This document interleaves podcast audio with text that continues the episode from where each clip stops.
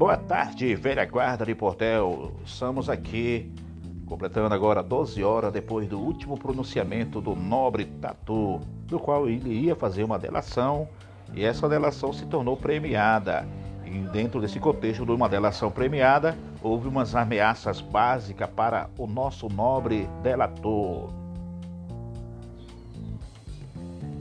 Ele iria falar de umas coisas muito importantes que aconteceu lá nos anos 80 para o meados dos anos 90, aonde muitos estavam se despertando para o amor e esse amor estava sendo correspondido por alguém.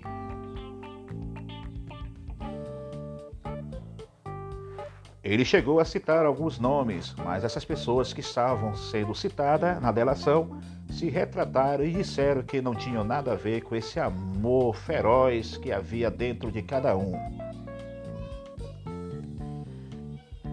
E tudo acontece quando o nobre Tatu diz que vai para um lugar longínquo, um lugar distante, aonde não tem internet, não tem Wi-Fi, então ele se tornaria incomunicável. Mas quando retornasse, passaria o fax de tudo que estava acontecendo, do que aconteceu lá nos anos 80 para os anos 90.